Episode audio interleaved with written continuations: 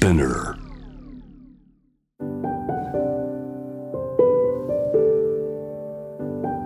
福本敦子の聞くコスメ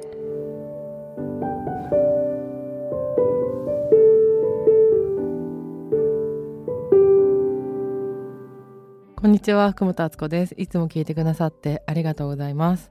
4月の17日なんですけれども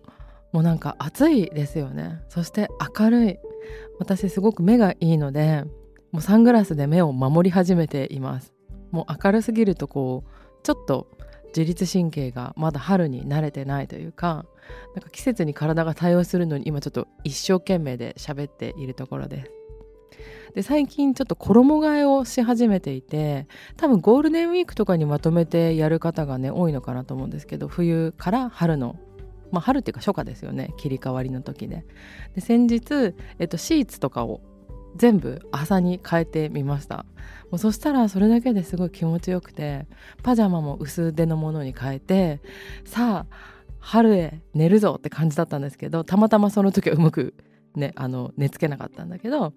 そんな風にこう風通しをだんだん良くしていくというかこう冬にたまたものをこう脱いでいくような時期だなっていう風に思います。で衣替えとかは割と一般的になんか季節の変わり目の時にするものだっていう風な認識があるかなと思うんですけど実はビューティーでもプチ衣替えというかちょっと調整してあげるだけで全然違うよっていう例があるので今日はなんかヒントになったらいいなと思ってそれをお話しします。美容で衣替えっていうと美容衣ではないんですけどね正確に言うとでもそんなような感じのことっていうと何が思い浮かびますか？クリームとかえなんだろうって感じかもしれないんですけどちょっと見直すだけでその季節に合ってる仕様に変えられるっていうのが、まあ、一番分かりやすいのがこの時期だとファンデーションかなって思うんですよね。前にあのお友達から相談されたことがあってそれまさにいい衣替えの例だなっていう感じなんですけど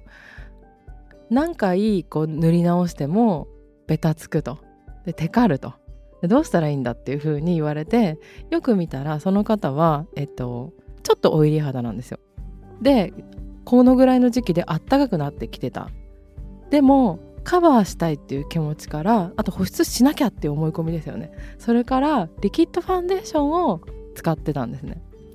まあ、そのどういうリキッドファンデなのかっていうのにもよって違ってくるのはあるんだけれどもでもそれって暑い時にタイツ履いて蒸れますって言ってるようなものなんですよ。だからあじゃあ靴下に変えましょうね。